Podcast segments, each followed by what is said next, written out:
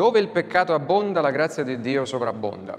Uh, l'ultima lezione che abbiamo visto insieme aveva un titolo abbastanza negativo.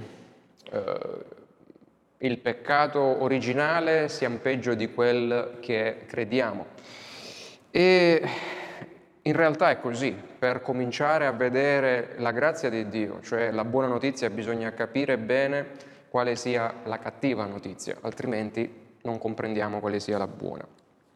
Ma riguardando il percorso che il catechismo ci ha fatto fare sino ad adesso, eh, siamo arrivati la volta scorsa alla domanda 18 e quest'oggi vedremo la 19 e la 20, possiamo dire che, facendo una, un riassunto, visto che è da più di un mese che non ci troviamo, possiamo dire che le prime tre domande del catechismo erano quelle generali, eh, ci hanno insegnato cos'è il fine dell'uomo, e ci hanno insegnato anche quello che le scritture principalmente insegnano riguardo noi e Dio. Poi abbiamo visto che il catechismo ha aperto una sezione, una finestra, eh, per farci guardare su quello che è eh, l'essenza di Dio. Quindi dalle domande numero 4 alle domande numero 12 abbiamo visto appunto, ci è stato presentato Dio quale nostro creatore, e, e mm, il catechismo ci ha portato a camminare e anche a farci contemplare quella luce meravigliosa, eh, ovviamente inaccessibile, del Dio tre volte santo, completamente inaccessibile, cioè non del tutto inaccessibile, perché siamo sempre pur peccatori e limitati. E abbiamo visto chi è Dio, abbiamo visto che Lui è il cosiddetto totalmente altro rispetto a noi, e abbiamo contemplato anche uh, alcuni dei suoi attributi e l'opera sua, attraverso la creazione, se ricordate, e la provvidenza, mediante la quale sostiene tutto il creato.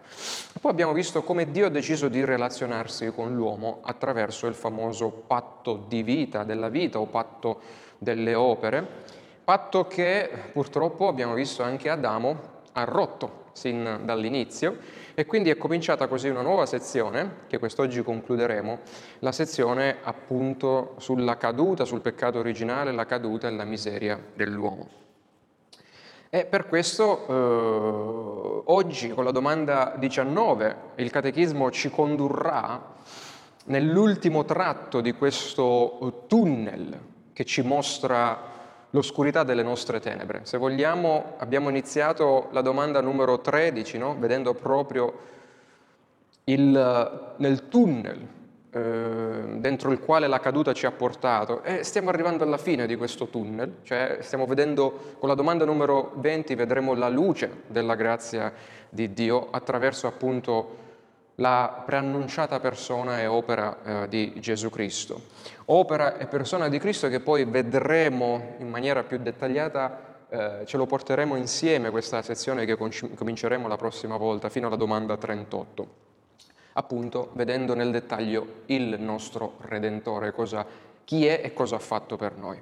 E se nell'ultimo studio abbiamo visto cosa è il peccato originale, se vi ricordate il peccato originale è quella condizione di peccato nella quale la caduta ci ha portato e ha portato una colpa, la corruzione e la mancanza di giustizia originaria nel, nell'uomo.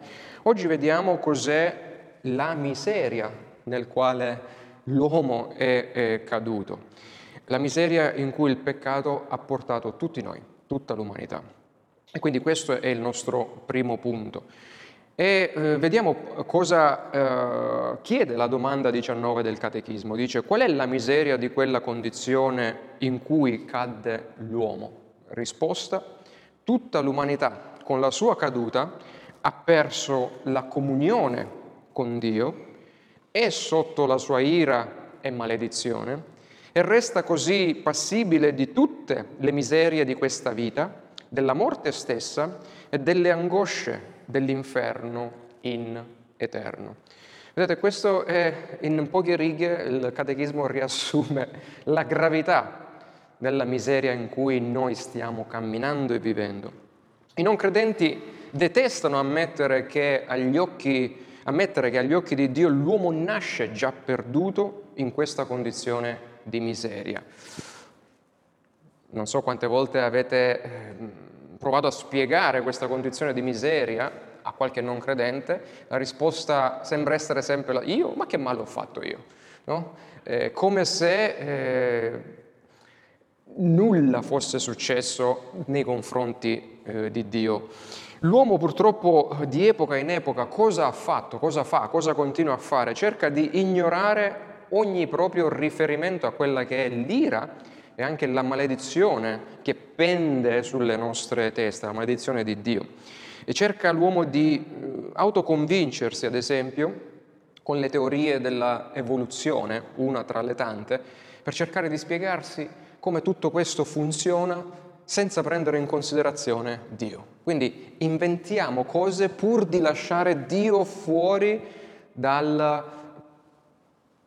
dalla fotografia, diciamo, dalla, dalla nostra vita. E eh, arrivano addirittura, si arriva addirittura a dire che siamo nelle mani del caso, cioè preferiamo il caso che governi le nostre vite piuttosto che un Dio benevolo.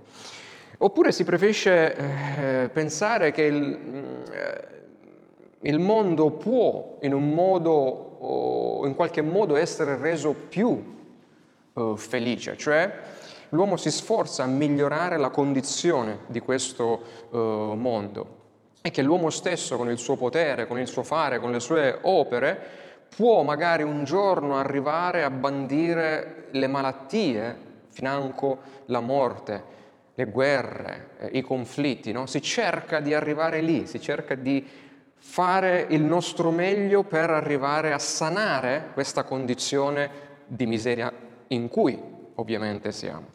Ma guardiamoci dentro, cioè facciamoci un attimo l'esame di coscienza, guardiamoci attorno, se siamo onesti, anche noi, eh, con il catechismo, il quale afferma che la miseria dell'uomo la viviamo tutti in questa vita e consiste proprio cominciando con la perdita di comunione con Dio nell'essere sotto l'ira e sotto la maledizione di Dio. Cioè, se ci facciamo l'esame di coscienza, lo vediamo che c'è questo problema già sin dall'inizio, cioè eh, un problema che già esiste e che noi ignoriamo nelle nostre vite. Perdere la comunione con Dio è la più grande di tutte le miserie perché significa essere non solo fuori dal favore di Dio, cioè quando sei fuori comunione con Dio vuol dire che sei fuori dal suo favore, ma anche sotto la sua, quella che è ira e anche quella che è la sua maledizione. Quindi il farci perdere la comunione con Dio comporta che l'ira sua e la maledizione sua sono su uh, di noi. Dio ha creato l'uomo per essere dipendente da Lui, vivere con Lui e per Lui. Questo è lo scopo della creazione. E come afferma l'Ecclesiasta al capitolo 3, 11, eh, Dio ha posto, dice, l'eternità nei nostri cuori, creandoci, Lui ha messo l'eternità in noi, al punto che Dio solo può veramente riempire e può veramente soddisfare quello che è il bisogno del cuore dell'uomo. Ecco spiegato perché tutti, tutti noi, e quando dico tutti noi, anche gli atei inclusi che dicono che non credono in un Dio, chi in un modo, chi in un altro, tutti eh, crediamo per forza in qualcosa e ci fabbrichiamo un Dio personale, un Dio come lo vogliamo vedere noi, perché inesorabilmente tutti cerchiamo di riempire quel vuoto che c'è rimasto, che ci è rimasto in fondo al cuore quando si è rotta questa comunione con Dio in Adamo. Ma ovviamente quel vuoto ha, tra virgolette, una forma speciale, particolare, che solo Dio può riempirla. Il risultato è che il cuore del peccatore è inquieto ormai, è vuoto, e un intero libro della Bibbia, come quello dell'Ecclesiaste, parla proprio della vuotezza del cuore dell'uomo, della vita dell'uomo. Dice vanità delle vanità, dice il predicatore, alla fine tutto è vanità. E tutto è vuotezza, tutto è il nulla senza Dio. Quindi non c'è nulla di nuovo sotto il sole che possa riempire questo grande vuoto che si è creato proprio con la perdita di comunione con Dio l'intrattenimento, la fama che si cercano in giro, la fortuna, eh, loro non possono riempire questo vuoto. E la Bibbia addirittura dice che il sorriso dello stolto, eh, in Ecclesiaste 7 al verso 6, è come lo scoppiettio dei pruni sotto una pentola, cioè quando i pezzetti di legno bruciano sotto la pentola. Così è il sorriso di un uomo, cioè i tempi più gioiosi di un uomo, cioè nella migliore delle ipotesi il divertimento, le risate che grazie a Dio di tanto in tanto abbiamo e facciamo finiscono rapidamente lasciando nient'altro che vanità, vuotezza, le loro ceneri insignificanti nelle nostre vite. Questa è la vita senza Dio. E senza dubbio, per questo motivo, eh, magari sentiamo di tante persone ricche, tante persone famose, persone eh, fisicamente attraenti, come i personaggi del cinema, che spesso finiscono o hanno bisogno sotto, oh, di cura psichiatrica. Leggevo ultimamente di un blogger, un cantautore italiano molto famoso in questi periodi per via di Sanremo e sua moglie, tipo Fedez, che è, mm, sta usando uh, queste cure, uh, psicofarmaci, sembra. O, oppure persone che finiscono, famose come Brad Pitt, uh, schiave dell'alcol eh, o addirittura che si suicidano, altre, attori altrettanto famosi come ad esempio Robin Williams o cantanti eh, come il famoso Luigi Tenco per cer- citare qualcuno più eh, diciamo, coetaneo con coloro che sono più avanti negli anni, il quale si arri- arrivò a togliersi la vita proprio durante un Sanremo nel lontano 67. No? Vedete, c'è qualcosa che manca se qualcuno arriva, nonostante il successo e la ricchezza, a fare tutto questo. Più le persone cercano di riempire con le cose vuote del mondo quel posto nel loro cuore che ha la forma del Dio eterno, e più diviene evidente la loro miseria, la loro mancanza di comunione. Vedete, provate a chiedere, eh, per esempio, alle persone quali sono i crimini più grandi che possono mai essere commessi in questa vita, in questa eh, dimensione. E, e, essi ti elencherebbero sicuramente cose come omicidi, terrorismo, violenza sessuale, come ad esempio rapine, eh, mano armata, cioè tutte queste cose. Ma quanti tra questi direbbero che eh, la cosa più orribile è proprio la perdita di comunione con il nostro Creatore. Penso che nessuno. Eppure da lì dipendono tutte le altre problematiche che le persone possono dire, proprio per il fatto che si è recisa questa comunione con il Dio. E cosa si è fatto quando Adamo ha peccato?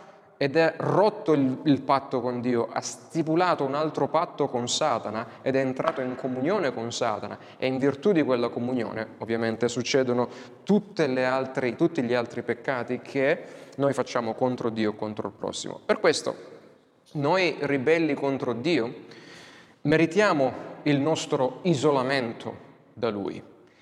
Eh, siamo offensivi per un Dio tre volte santo, sin dalla nostra nascita. E se non troviamo rifugio durante questa vita nella persona, nell'opera di Gesù Cristo, ovviamente la sua ira, la sua maledizione, la sua punizione giace giustamente sulle nostre vite. Ma in secondo luogo il Catechismo afferma che eh, assieme a questa mancanza di comunione ci sono anche eh, su di noi eh, delle altre miserie che ci arrivano in questa vita a quell'uomo non può sfuggire del tutto. Eh, come disse veramente l'amico di Giobbe, l'uomo nasce per soffrire. Leggiamo in Giobbe 5, 7, come la famiglia, no? come eh, la fiammella per volare in alto. Cioè questa è la realtà dell'uomo, che l'uomo nasce per soffrire. È solo questione di tempo e il tempo può essere più o meno lungo o breve, ma sempre breve in confronto all'eternità prima che le malattie, prima che le carestie, prima che le guerre, i disastri eh, reclamino le nostre vite, bussino le nostre porte. Viviamo in un mondo afflitto appunto da questa miseria e eh, prima o poi le paure, i terrori improvvisi, agonie ci attanagliano. C'è la certezza che la morte stessa arriverà a bussare alla nostra vita e c'è la promessa che eh, c'è un tormento eterno che spetta a coloro che non usciranno da questa condizione di miseria in questa vita. Così nella Bibbia la vita dell'uomo come è paragonata, cioè questa miseria nella quale noi viviamo, come la paragona la Bibbia? La paragona a un'ombra, a un vapore d'acqua che oggi c'è, domani, che adesso c'è, tra un momento non c'è più, al fiore, all'erba che eh, non appena raggiunge no, il massimo della sua crescita, poi pum, appassisce dopo un, po'. Non tutti sperimentiamo ovviamente il stesso tipo di miseria, cioè, grazie a Dio. C'è chi la vive un po' meno questa miseria, c'è chi è colpito da una terribile malattia, per esempio, c'è chi non lo è, c'è chi, per esempio, eh, viene ucciso drammaticamente in un incidente stradale. Eh, può succedere che, come dice Giobbe, il giusto eh, soffra amaramente, mentre l'ingiusto arriva a prosperare, seppur temporaneamente, in questa vita. Come vedete, nella miseria in cui viviamo comunque ci sono diversi modi in cui Dio ci concede di vivere, ma il punto importante è che la miseria è la parte universale e inevitabile di tutti gli uomini, chi più, chi meno, siamo tutti in questa condizione. Ci sono dolori del corpo e dolori dell'anima a cui nessun uomo può essere completamente estraneo in questa vita. E poi tra le miserie c'è il nostro terzo sottopunto, il dominio del, un, universale della morte. Dominio universale della morte. Anche in questo tutti gli uomini hanno la loro parte, credenti e non credenti. Passiamo tutti attraverso questo aspetto della miseria. È verissimo che la fede cristiana, grazie a Dio, ci dà speranza e fiducia, promette la eh, certa e gloriosa vittoria sulla morte. Ma per il presente la morte è un nemico vero, ancora da distruggere per sempre, dice Paolo al 1 Corinzi capitolo 15. E fu per questo che il nostro Signore stesso, quando venne al sepolcro, oh, davanti al sepolcro di Lazzaro, se vi ricordate, cosa fece? Pianse, gemette nello spirito e fu turbato amaramente nello spirito. Eh, la scrittura non prende dunque eh, né tratta alla leggera la morte, come ad esempio tanti eh, uomini che non credono in Dio fanno, ad esempio i cosiddetti materialisti, no? che siamo solo materiale, siamo solo elementi chimici messi insieme e nient'altro.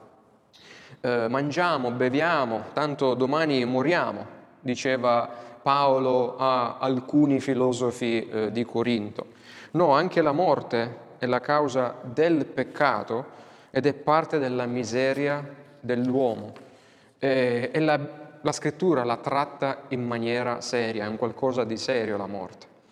Ed infine notiamo che c'è il quarto aspetto della miseria, il castigo eterno dei perduti, eh, che in tanti purtroppo ignorano, poiché eh, questo è un argomento che eh, vedremo più ampiamente nelle domande su mm, avvenire, domanda 28 e soprattutto 2884.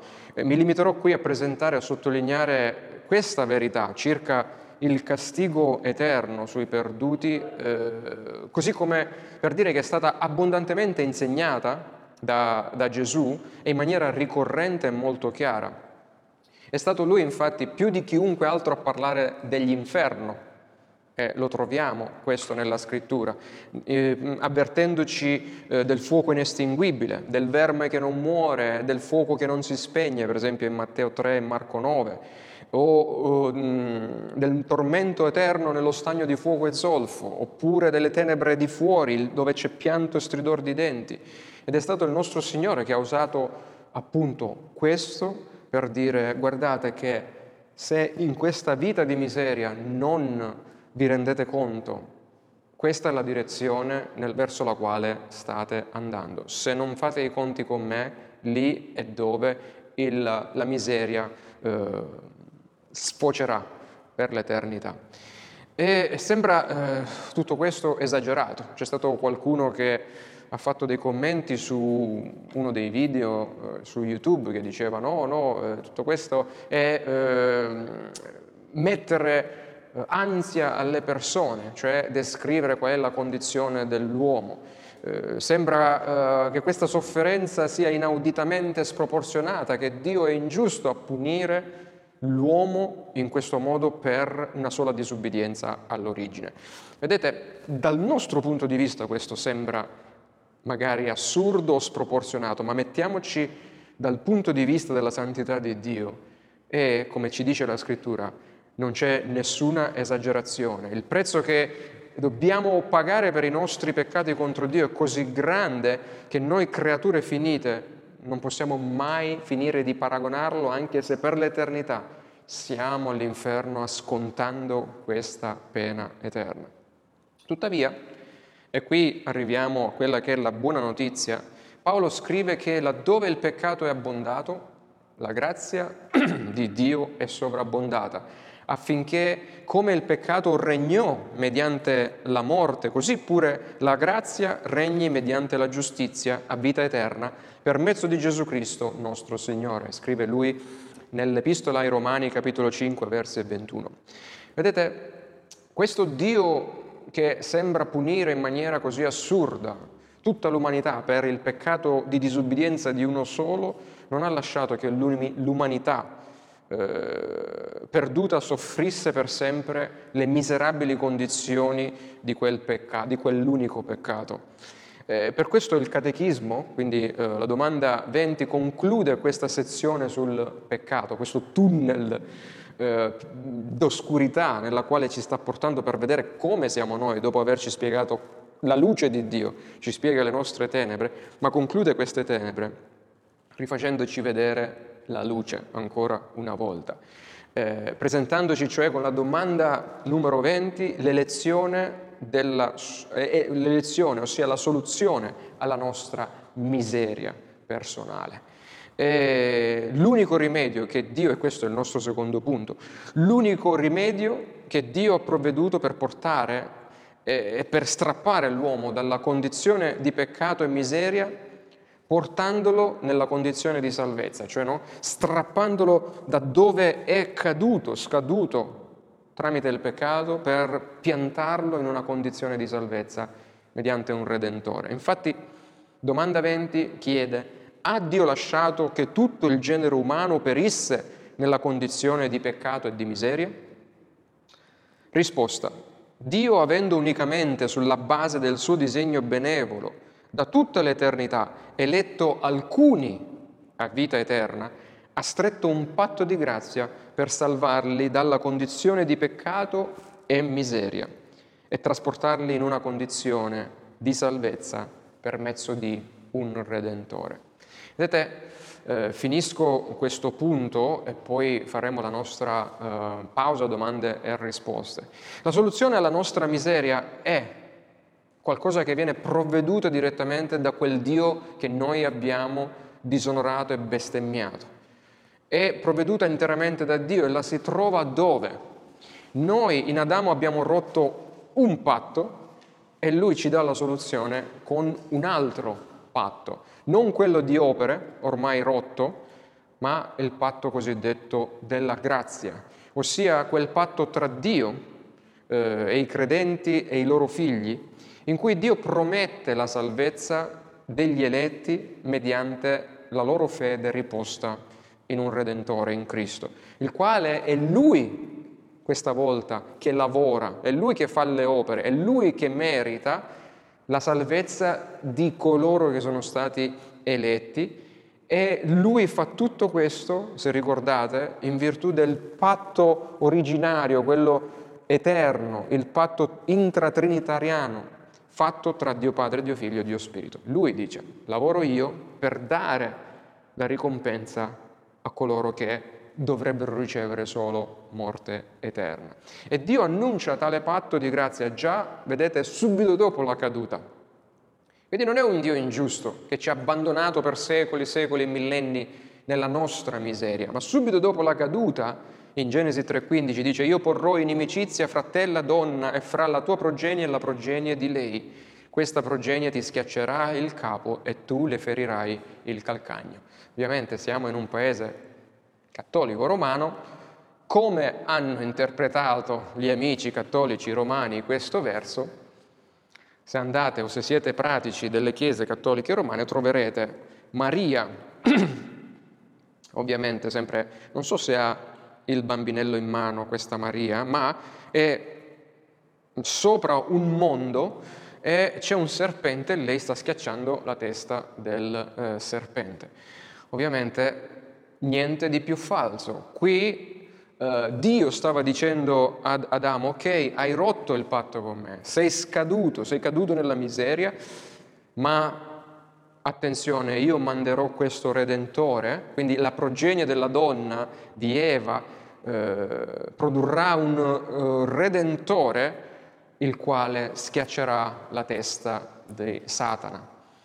E eh, questo perché? Perché questa speranza che tanti non vedono perché vedono questo Dio talmente adirato che ci ha abbandonati in questa, se esistesse, perché ci ha abbandonato in questa situazione, perché non sistema eh, tutta la fame in Africa o lì o qua, perché ammette tutto questo male. Questo stesso Dio subito ha promesso la salvezza, tant'è che eh, Adamo ed Eva, il primo figlio che hanno avuto dopo la morte di Abele, subito pensavano che fosse già il figlio della promessa. Lo chiamarono Set da lì poi si ricominciò a adorare il nome dell'Eterno, è scritto. Quindi Gesù sulla croce del Calvario ha pagato il debito del peccato, però non per tutta l'umanità. Infatti eh, il catechismo lo dice bene, ha eletto alcuni a vita eterna. La scrittura è chiara, Cristo Gesù non ha pagato per tutti, ma solo per gli eletti. Dio infatti, unicamente sulla base del suo disegno benevolo, quindi eh, da tutta l'eternità, prima che la creazione fosse stata creata, la creazione stessa, ha preso alcuni da dentro questa miseria totale ha preferito sceglierne alcuni per fare cosa? Ripristinare questa comunione interrotta che, lui, che noi abbiamo interrotto, ripristinarla con alcuni, facendoli diventare i suoi amati figli adottivi per sempre in Cristo.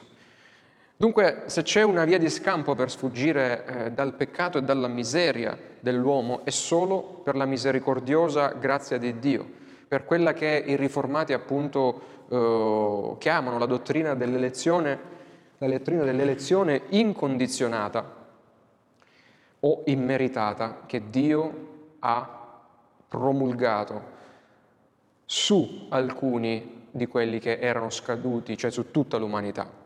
E questa dottrina cosa, cosa, insegna? Questa dottrina che come vedremo è parecchio odiata e mal capita. Insegna che dal numero totale dei perduti Dio ha scelto una certa porzione, un numero finito, cioè preciso da salvare, al punto tale che dice quando Gesù, quando l'ultimo degli eletti sarà salvato, allora verrà la fine. Poi insegna anche che Dio non sceglie queste persone a causa di qualcosa di buono che ha visto dall'eternità dentro queste persone. Tanti anche in ambito protestante dicono la grazia preveniente di Dio, cioè Dio che dall'eternità si mette a guardare e dice ah io vedrò, io vedo che ehm, faccio un nome, Vincenzo, faccio il mio nome. A un certo momento arriverà ah sì sì, lui sceglierà me, quindi adesso lo scelgo, quindi adesso lo eleggo in Cristo. No, l'elezione di Dio è incondizionata perché egli non trova negli eletti null, ness- alcuna condizione che invece non trova nei non eletti, cioè siamo tutti uguali davanti a lui. I salvati eletti non sono migliori di quelli che vengono non salvati. La ragione per cui Dio ha scelto qualcuno piuttosto che un altro risiede solo nel suo sovrano segreto e autorevole consiglio. E poi insegna anche che Dio ha scelto queste persone per essere salvate solo attraverso chi? Il Redentore, di cui ci parla la domanda risposta 20, cioè Cristo. Non possono essere salvati, in altre parole, se non e sono al tempo opportuno, accettevole, portati a confrontarsi con questo Salvatore e Redentore che è Cristo Gesù, il quale li giustifica, poi li adotta, insomma, li fa diventare figli di Dio e gli glorifica. E infine questa elezione incondizionata è stata fatta da tutta l'eternità, ci dice il Catechismo. In altre parole, è sempre stato lo scopo di Dio salvare questi eletti che lui aveva deciso di salvare, anche prima che essi nascessero, sì, anche prima che il mondo fosse stato creato. E con questo chiudiamo il punto numero due e eh, direi prima di continuare con gli altri punti, di fare una pausa e poi eh, lasciamo tempo così a magari delle domande, visto che abbiamo coperto già un po' del nostro studio odierno. Dunque, l'elezione abbiamo visto che è una dottrina, è la soluzione alla nostra miseria, cioè se Dio non ci avesse eletto, avesse eletto alcuni, saremmo tutti rimasti nella miseria e andati tutti nella perdizione eterna. Eppure questo è il nostro punto eh, terzo, il nostro punto C, l'elezione è, nonostante questo, una dottrina odiata.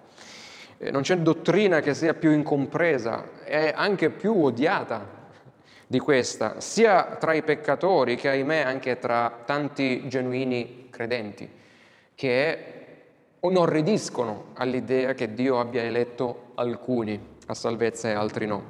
Eppure non c'è alcuna eh, dottrina che è così chiaramente insegnata nella scrittura. La Bibbia dice che, appunto abbiamo già letto questo durante le domande e risposte, ma lo rileggiamo.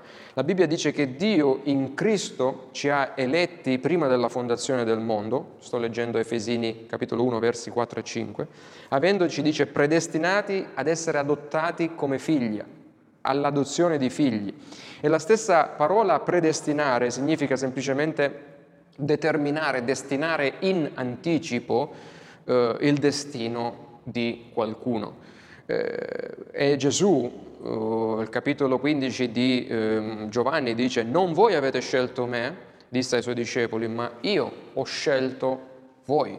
Quindi parla proprio di una scelta che lui fa. E sulla base di cosa ci ha scelti? Paolo ce lo dice in Romani 8:29, perché quelli che ha preconosciuti, cioè qui preconos- preconoscere è uno specifico verbo eh, greco usato, eh, che significa colui che, coloro che lui ha amato per primo, cioè non conoscere, non significa conoscere cosa avrebbero fatto di buono o no questi eletti, eh, non so se è chiaro questo. Non significa conoscere le azioni buone o le opere buone di Vincenzo che un tempo, in uno specifico momento della sua vita, avrebbe accettato Gesù nel suo cuore. Non significa questo, ma significa coloro che Dio dall'eternità ha amato per primo, li ha pure, dice, predestinati a essere conformi all'immagine del figlio suo, affinché egli sia il primogenito fra molti fratelli. Vedete?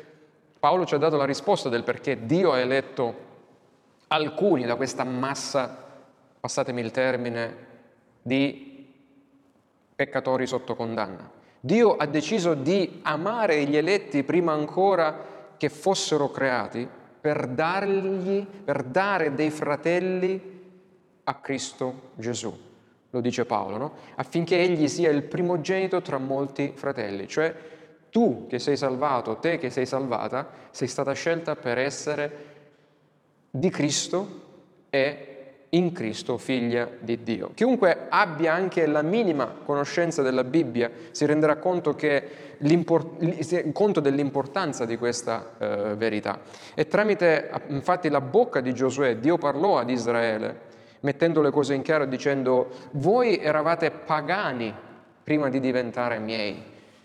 I, eh, per esempio Giosuè 24, versi 2 e 3, i vostri padri come Tera, padre di Abramo e padre di Naor, abitarono anticamente di là dal fiume e servirono altri dei. E io presi il padre vostro Abramo di là dal fiume e gli feci percorrere tutto il paese di Canaan, moltiplicai la sua discendenza e gli diedi Isacco. Sostanzialmente qui Dio sta dicendo, da dove vi ho preso Israele? Vi ho preso tra i pagani.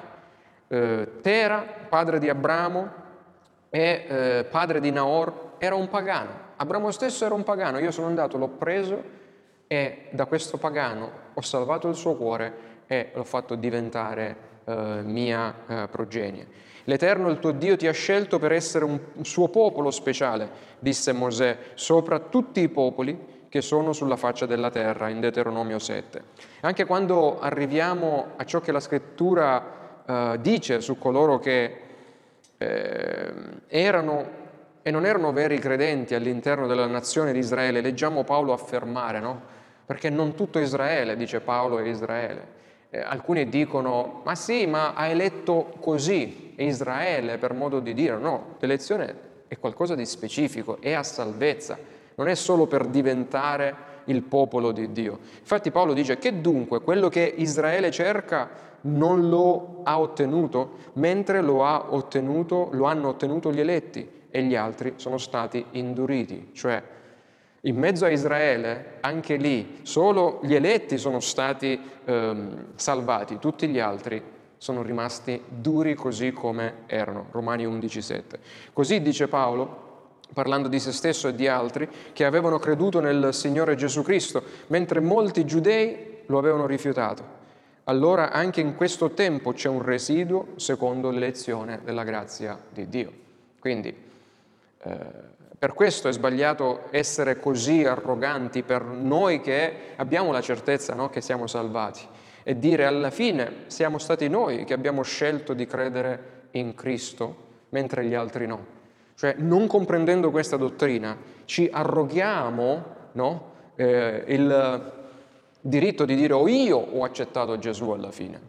E come se, come se stessimo dicendo che il merito è mio. Prendersi il merito, per esempio, della fede che Lui stesso ci ha dato eh, per fare la scelta di seguire Cristo non è altro che, se crediamo questo, di rubare la gloria di Dio, cioè il merito suo per la nostra salvezza.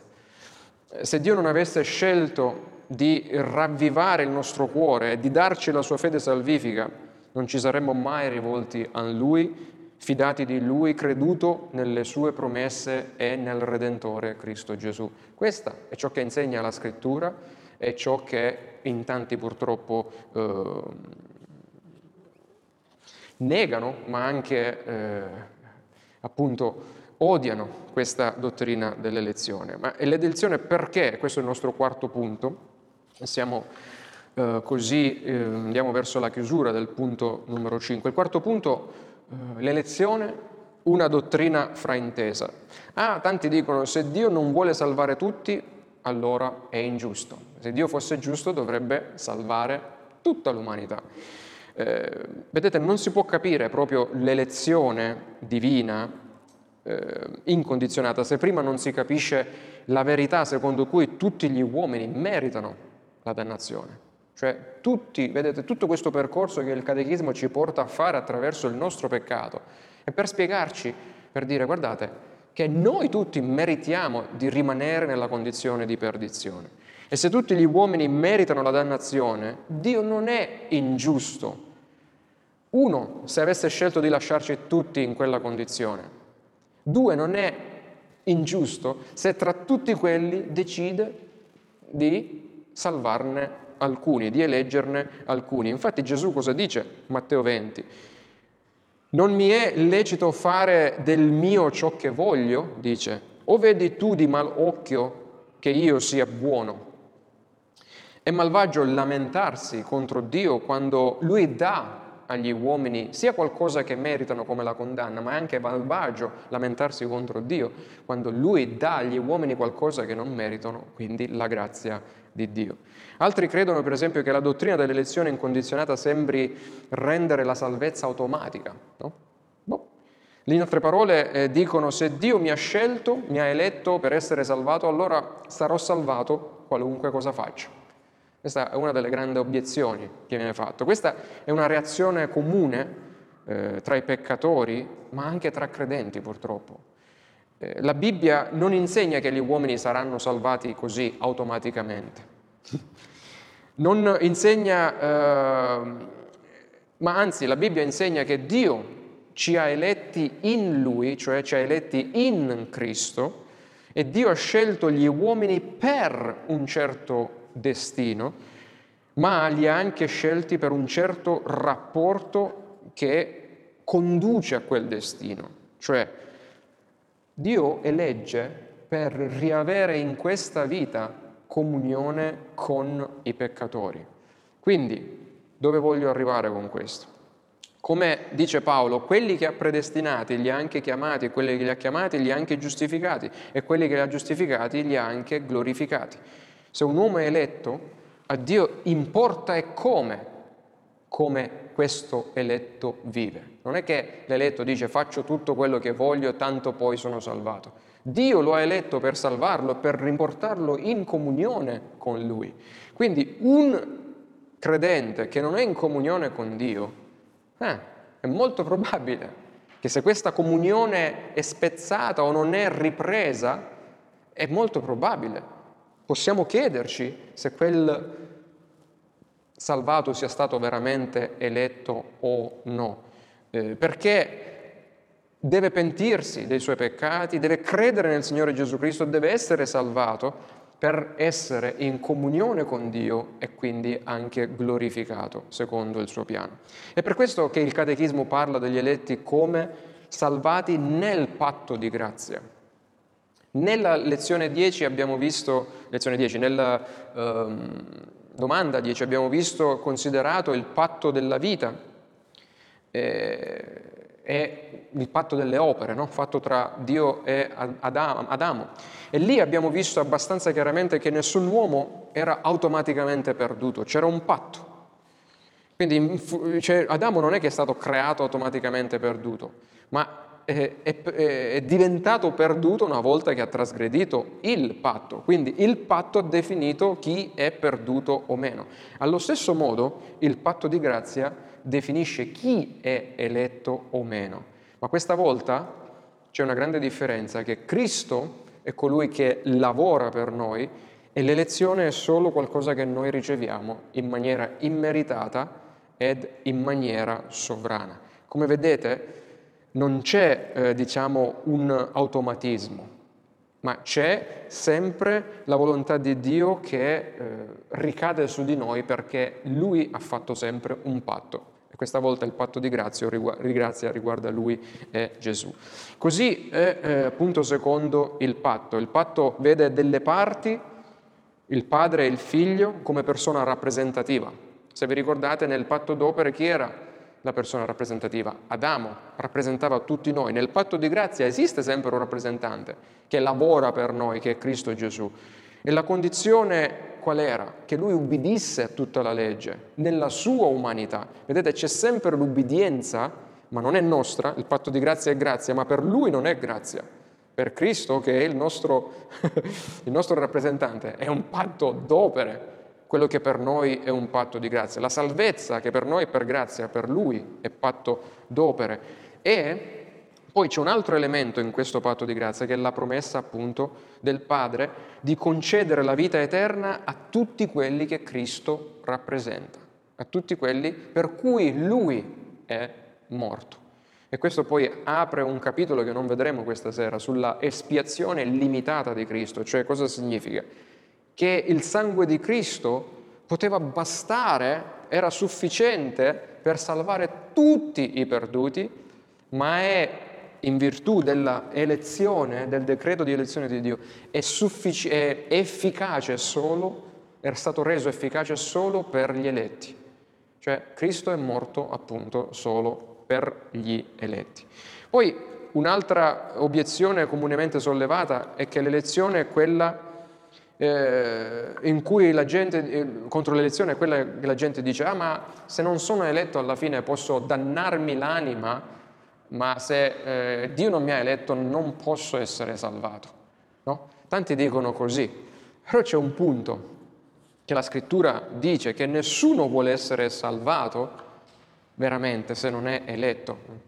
Questo può sembrare un gioco di parole, ma non, visto che siamo tutti in questa condizione di miseria, non c'è nessuno che dice voglio andare a Cristo se veramente il suo cuore non è stato prima liberato, risuscitato, come vogliamo dire, eh, rigenerato. come dice Gesù a Nicodemo, nessuno può dire voglio essere salvato. Quindi colui che dice voglio essere salvato ricade in quella condizione in cui Gesù dice chiunque viene a me io non lo caccerò fuori, ma nessuno può venire a me se il Padre mio non me l'ha dato. Vedete come la scrittura deve ammonizzarsi in tutto. E la Bibbia insegna anche che coloro che non vanno a Cristo, che rimangono in questa condizione di eh, miseria, non vanno a Cristo per loro merito, non perché non sono stati eletti, cioè perché hanno voluto rimanere, rigettare Cristo, perché Cristo è stato offerto a tutti. E questo ancora di più ci fa vedere come se Dio non avesse strappato alcuni di facciamo, di peso, diciamo così, tutti noi avremmo mantenuto le nostre spalle girate nei confronti di Cristo. E solo quando vediamo comunque tutto questo, cosa facciamo?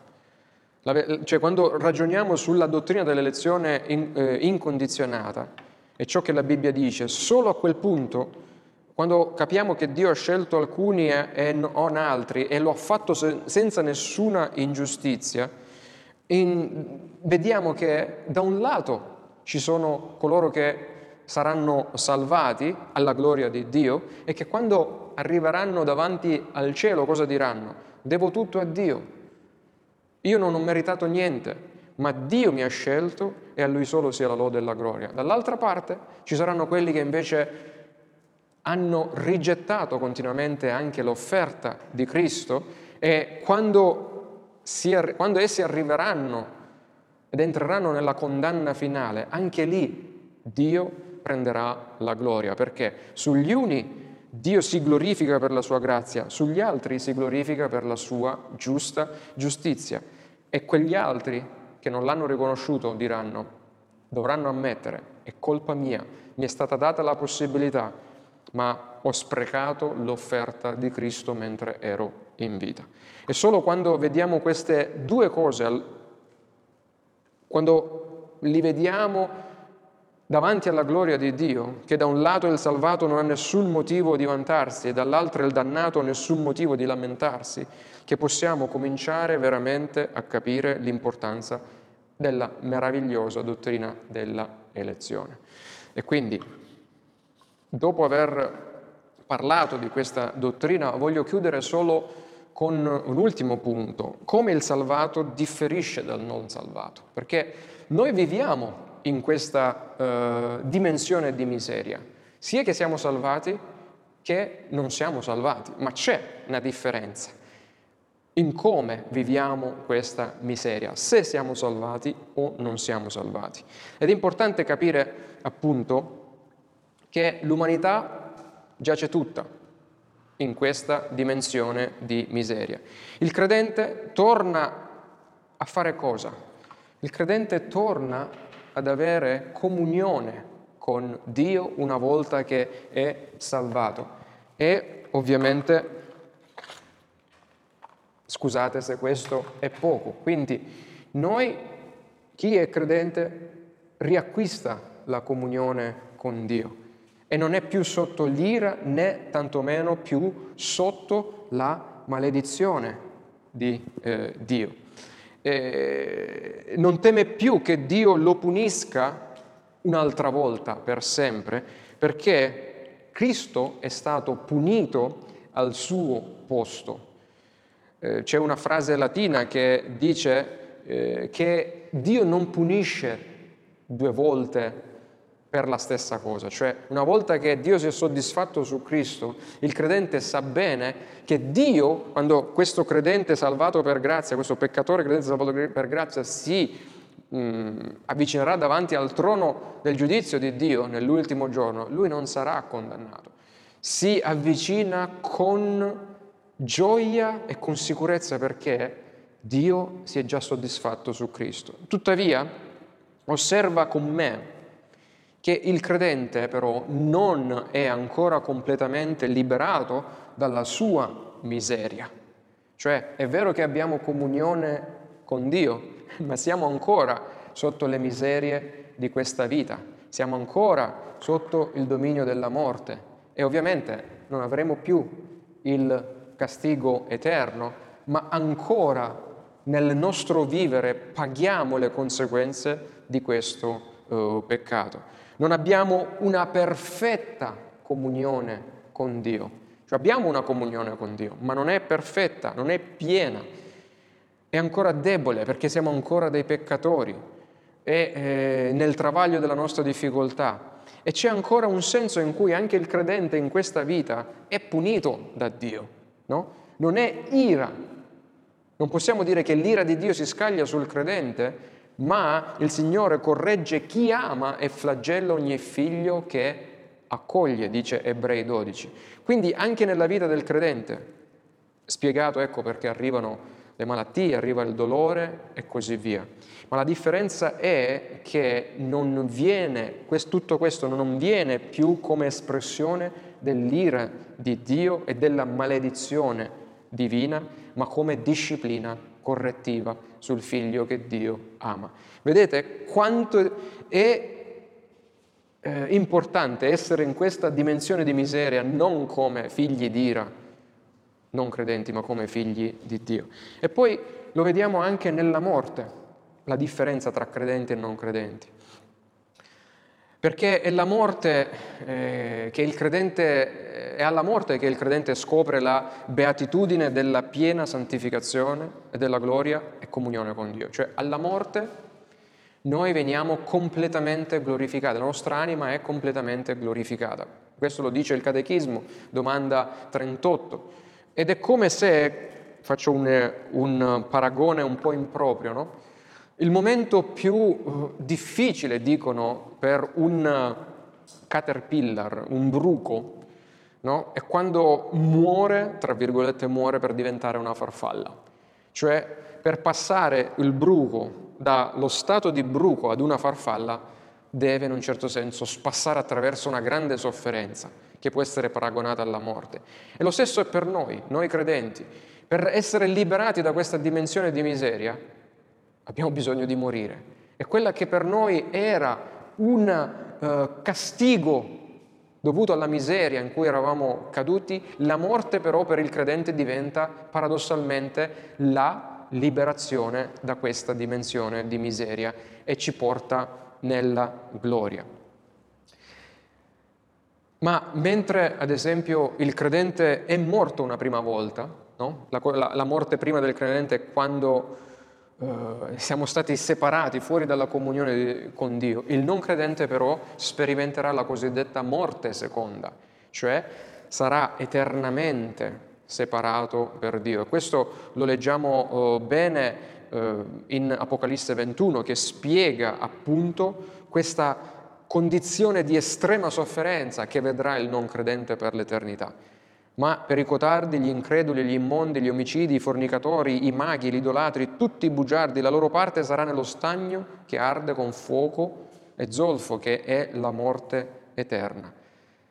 La morte seconda, scusate. L'anima del non credente è già morta una prima volta, si è già separata da Dio, mentre la nostra è stata ricongiunta a Dio tramite Cristo che ha portato comunione nuovamente con Dio ma per il non credente gli spetterà purtroppo attraverso la morte quest'altra sofferenza eterna. Dunque dobbiamo attendere però fino all'ultimo giorno, quando ci sarà la risurrezione generale di tutti i morti, che finalmente vedremo il credente completamente libero da ogni miseria e portato nella felicità completa. Perciò se vedi la tua vita e le tue sofferenze, le tue miserie, portano ad abbatterti. Guarda non solo attraverso la prospettiva di questa vita, ma guarda la tua vita dall'eternità per prendere forza, perché arriverà il momento in cui tutto questo passerà, questo è temporaneo e sarà solo allora che vedremo il non credente consegnato alla completa miseria, mentre il credente sarà consegnato alla completa gioia. E eh, concludo con le beate parole di Gesù, che dice, ma a voi che siete miei amici, io dico, cioè ai suoi, ai suoi eletti, dico, non temete quelli che uccidono il corpo, ma che oltre a questo non possono fare nulla di più. Io vi mostrerò chi dovete temere. Temete colui che dopo aver ucciso ha il potere di gettare nella genna. Sì, vi dico, temete lui. Luca 12. Temete piuttosto colui che può far perire l'anima e il corpo nella genna. Matteo 10. Chi è questo colui? Se non il Dio abbia, con cui noi abbiamo rotto la comunione è Lui che dobbiamo temere se questa comunione non è ripristinata in virtù del patto di grazia e dell'opera di Cristo che ci viene offerta.